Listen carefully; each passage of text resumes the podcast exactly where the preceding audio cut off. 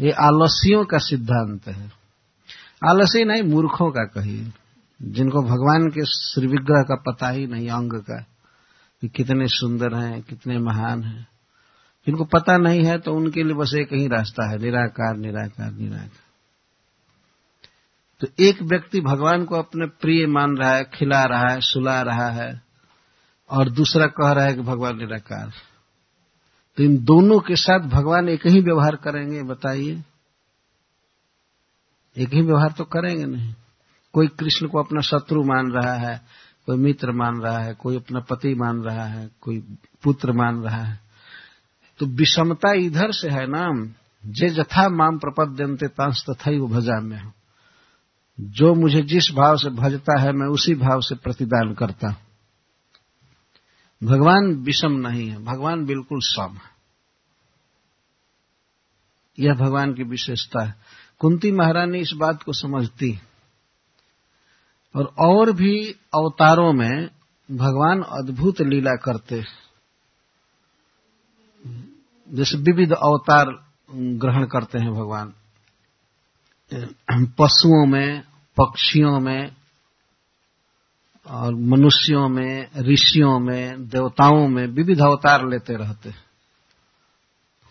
जन्म, कर्म च विश्वात्मन, अजस्या कर्तुरात्मन त्रियंग नृ ऋषिषु जादहसु तदत्यंत विडम्बनम महारानी कुंती कहते हैं कि आप जब जब अवतार लेते हैं, हे विश्वात्मा, आप मनुष्यों में, देवताओं में पशुओं में, ऋषियों में और देवताओं में अवतार लेते हैं। तो अवतार लेकर के आप ऐसी लीला करते हैं, वो बड़ा आश्चर्य होता है। बहुत आश्चर्य होता है कि भगवान ये क्या कर रहे हैं। तो सबसे पहले वे कहती हैं त्रियंग। त्रियंग का अर्थ होता है जो तिरछा ऐसे जिनका शरीर होता है। पशु और पक्षी। दो का शरीर ऐसा होता है, उसको त्रियंग कहते हैं। देखें न, चार पैर पर खड़े रहते हैं, ऐसे रहते हैं। त्रियंग। मनुष्य ऐसे खड़े रहते हैं, लेकिन पशु ऐसे रहते हैं। तो त्रियंग में भगवान का अवतार हुआ, जैसे वाराह देव पशुओं में बाराह देव का अवतार। भगवान सूकर का आकार ग्रहण किए। जबकि वह आकार पूर्ण तो सच्चिदानंद घन है। परंतु जब बाराह बने तो ठीक वाराह जैसे चेष्टा करता है, वैसे चेष्टा कर रहे थे। वे सुंग सुंग कर पृथ्वी का पता लगा रहे थे। पृथ्वी कहाँ है कहाँ है, इस तरह की चेष्टा भगवान कर रहे थे। उनकी बड़ी सुंदर तेजस्वी आँखें थी, दिव्य से विग्रह चमक रहा था, लेकिन पृथ्वी की खोज कर रहे थे। सुकर कहते हैं सु सु करोती इति सुकर। जो सु सु करे, उसको सुकर कहते हैं। तो भगवान बिल्कुल सुकर जैसा व्यवहार कर रहे थे। वैसे ही लंबे लंबे दांत थे भगवान के, और ऐसे मुख लंबा और पृथ्वी को खोज रहे थे। सर्वज्ञ भगवान पृथ्वी का अन्वेषण कर रहे थे, खोज रहे थे। फिर भी ब्रह्मा आदि देवता और जन लोग के निवासी ऋषिगण भगवान को समझ गए और वे लोग स्तुति कर रहे थे, पुष्प वर्षा कर रहे थे, जय जयकार कर रहे थे भगवान। की तो कुंती महारानी कहते हैं कि जब आप सुकर बने थे तो अद्भुत लीला कर रहे थे। अच्छा उधर से जा करके पृथ्वी को अपने दांतों पर उठाकर भगवान आ रहे थे जल से। तो इधर से हिरण्याक्ष पहुँचा। हिरण्याक्ष को पता हो गया था कि विष्णु पशु का रूप बना करके पृथ्वी का हरण करने गया है। तो देखा कि पृथ्वी को लेकर के आ रहा है तो हिरण्याक्ष कहा, अरे चोर कहीं के, ये ब्रह्मा जी ने पृथ्वी हम रसातल वासियों को दिया है, झूठ बोला वो तो चुरा करके रखा था पृथ्वी को। तो कहता है, पृथ्वी को छोड़ो, नहीं तो मैं जान से मार दूँगा। जल्दी रखो जल्दी रखो। लेकिन भगवान देखे कि पृथ्वी डर रही है तो वे आए ऊपर और पृथ्वी को स्थापित करके इसके बाद कहे, हम, आप इतने बलवान हैं कि हम आपके भय से भाग भी कहा सकते हैं? इसलिए युद्ध तो करना ही पड़ेगा। तो भगवान युद्ध किए, हृदयाक्ष का वध किए। लेकिन भगवान की अद्भुत लीला है। इसी तरह से वे एक बार पक्षी अवतार लिए, हंस स्वरूप। बिल्कुल हंस जैसा उड़ना, बोलना, ब्रह्मा जी के लिए भगवान ने अवतार लिया।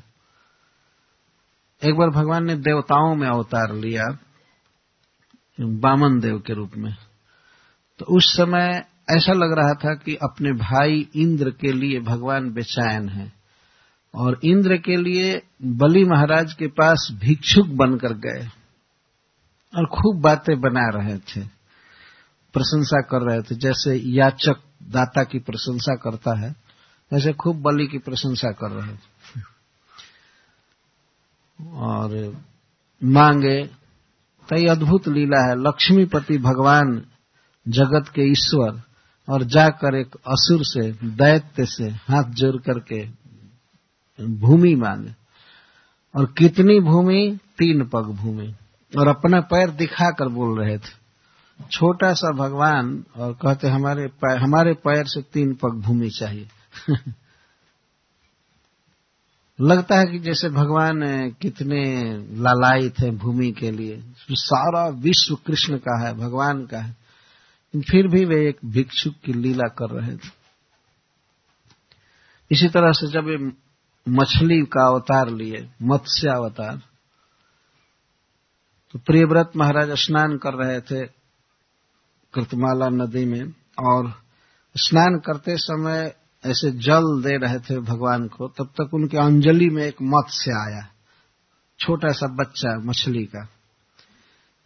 और जल के साथ ही जब प्रियव्रत महाराज, सत्यव्रत महाराज ऐसे पानी में उसको छोड़ दिए तो वह मत्स्य मनुष्य की भाषा में बोला, देखिए भगवान की लीला, वो भगवान थे। और मत्स्य कहता है, महाराज क्या आपको पता नहीं है कि जल में रहने वाले बड़े बड़े जलचर जीव, छोटे जीव को खा जाते हैं? मुझको दूसरे लोग खा जाएँगे। आप दयालु राजर्षि हैं। आप मुझको जल में मत छोड़िए।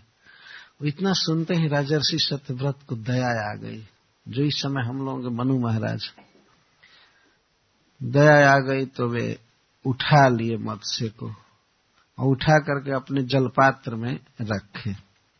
कमंडल जो लेकर के आए थे नहाने के लिए। उसमें रखे घर लेकर के आए तो आते आते वो मत्स्य बढ़ गया पूरा और कमंडल उसके लिए छोटा पड़ने लगा। तो फिर उसने कहा मनुष्य की भाषा में, दीन स्वर से, महाराज, यह जलपात्र मेरे लिए कम पड़ रहा है। कोई दूसरा उपाय कीजिए। तो महाराज सत्यव्रत, देखिए तो अद्भुत मत्स्य है। इतना जल्दी बढ़ गया।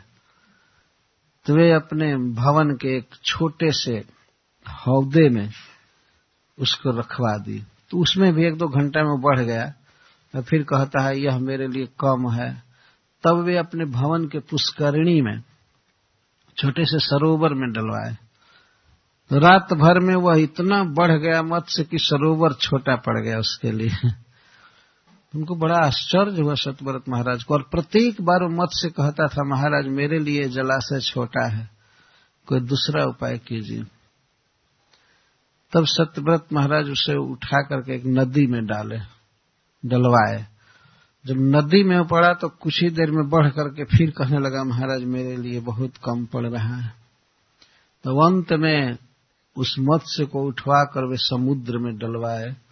तो समुद्र में जिसमें डाला गया उस समय भगवान कहे हंस करके कि महाराज, आज से सातवें दिन विश्व का प्रलय हो जाएगा, सारा जगत जल से भर जाएगा, उस समय आप घबराइएगा मत, सप्तर्षियों के साथ आप एक नौका पर चढ़ जाइएगा, अपने आप एक नौका आपके पास आएगी। एक नौका आएगी, आप चढ़ जाइएगा, सृष्टि का सारा बीज लेकर के आप बैठिएगा और उस समय मैं आऊँगा मत्स्य के में मैं आऊँगा और बासुकी नाग को मेरे सिंह से बाँध करके और नौका की छोर से बांधिएगा।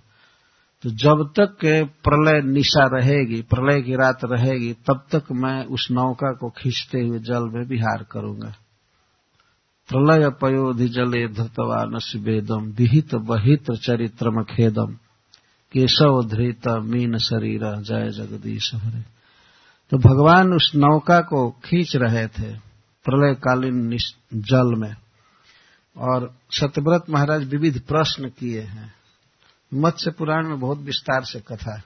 वे बहुत प्रश्न करते हैं भगवान से और भगवान उत्तर देते और पूरा प्रलय कालीन रात्रि में विहार करते रहे। प्रबल तरंगे उठ रही थी समुद्र में। भयावह अंधकार था, लहरें थी जीव जंतु लेकिन नौका को भगवान खींच रहे थे। तो सत्यव्रत महाराज बहुत आनंद में थे भगवान के साथ। तो जब मत्स्य देव सतव्रत महाराज से इस प्रकार दीन वचन कह रहे थे शुरू में, उसको कुंती महारानी कहती हैं तद अत्यंत विदम्बनम तो अद्भुत बात लगती है कि सर्वेश्वर, सर्वशक्तिमान भगवान और किसी मनुष्य से याचना करें कि हमारे लिए कोई दूसरा जलाशय जो है, हमारे लिए ये कीजिए। अद्भुत। और जब मनुष्यों में आप श्री राम के रूप में अवतार लिए थे तो बन बन में भटक रहे थे। बड़े बड़े ऋषियों को भी शंका हो जाती थी, क्या यही भगवान है? और उस समय शंका बहुत हो गई लोगों की, जब भगवान सीता जी की खोज कर रहे थे एक अज्ञ व्यक्ति की तरह। सीता जी को रावण चुरा लिया तो भगवान खोज रहे थे, पत्थर में, गुफा में, वृक्ष के कुंजों में, और इधर उधर नदी के तट पर जा जा करके खोज रहे थे। यद्यपि ये लीला भगवान ने स्वयं रचा था। भगवान ने सीता जी से कहा कि, सुनो प्रिया व्रत रुचिर सुशीला, मैं कछु करब रुचिर नर लीला। हे सुंदर शील वाली प्रिय मैं कुछ सुंदर नर लीला करना चाहता हूँ। तुम पावक मह करहु निवास, जब लग करो निशाचर नाश तुम अग्नि में निवास करो, जब तक मैं राक्षसों का नाश न कर लेता। तो सीता जी अपना एक नकली रूप छोड़कर और भगवान के चरणों का ध्यान करके अग्नि में प्रवेश कर गई। और बाहर बिल्कुल कपट सीता छोड़ गई, माया सीता उसको कहते हैं। देखने में बिल्कुल सीता जैसा आकार, बोले, सब कुछ। असली सीता नहीं थी। तब मारिच आया हरिण के रूप में। वो निकट घास चर रहा था, बहुत तरीके से देख रहा था। रावण ने भेजा था उसको कि जाकर सीता को लुभाओ। तो सीता जी ने देखा। ये तो लीला करनी ही थी भगवान को। तो सीता जी ने देखा, हरिण को तो कहती हैं, हे प्रियतम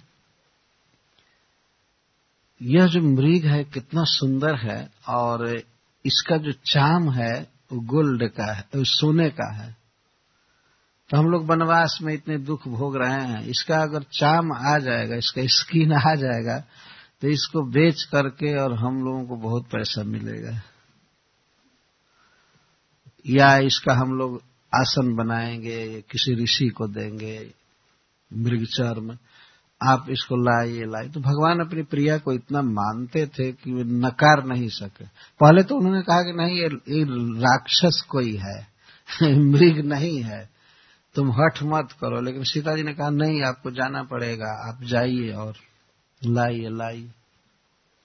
तो भगवान जाते समय लक्ष्मण जी को विशेष रूप से सावधान किए कि मैं जा रहा हूँ और इस वन में बड़े मायावी राक्षस घूमते रहते हैं, तुम सीता की रक्षा करना। है यहीं रहना है।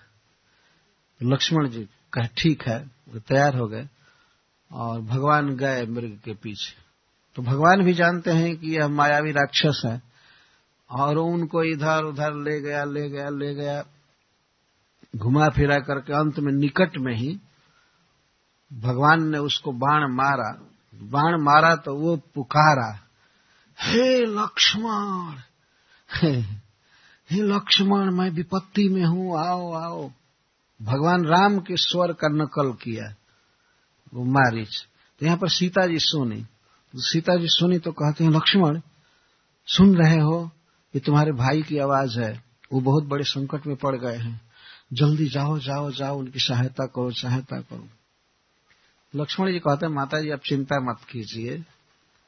भगवान श्री राम पर विपत्ति आ ही नहीं सकती है।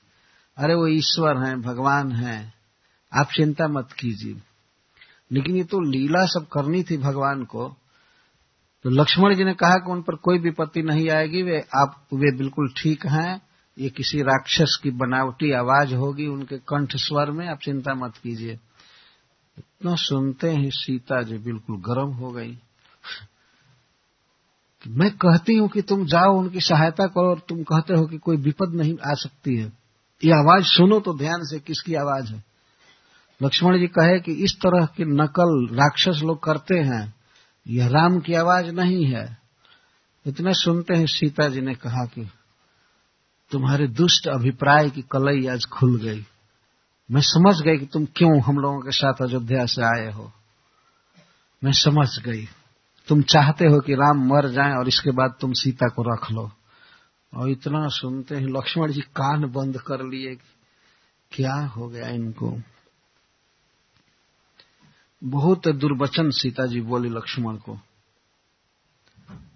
तो लक्ष्मण जी कहते हैं कि माता जी मैं इसीलिए क्षमा कर रहा हूँ कि आप स्त्री हैं। मैं मैं ऐसी बात सुन नहीं सकता था किसी पुरुष के मुख से।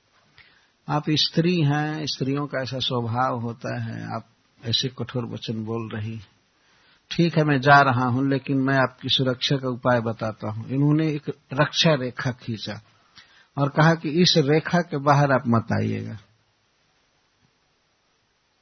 कहा, ठीक है। लक्ष्मण जी प्रणाम करके चले गए। जब गए तो भगवान उधर से मृग चर्म ले करके हरिण का चर्म हाथ में ले करके और आ रहे थे। लक्ष्मण जी को जब उन्होंने देखा तो सीधा भगवान ने ये पूछा, लक्ष्मण, तुम क्यों इधर आ गए सीता को छोड़कर? तो लक्ष्मण जी कहे कि मैं नहीं आ रहा था, लेकिन उन्होंने ऐसा ऐसा कहा, सीता जी, यह बोली, वह बोली। तो भगवान कहते हैं, तुम नहीं जानते हो कि स्त्रियों को कम बुद्धि होती है। अगर वो कुछ बोल भी दी तो तुम क्यों आ गए? तुमको सहन करना चाहिए ना। तुम तो उससे भी कम बुद्धि के निकले। जब भगवान कह रहे वाल्मीकि रामायण में लिखा गया। तुम थोड़ा सा वचन नहीं सह सकते हो। अरे अब कितना सहे लक्ष्मण जी, बताइए।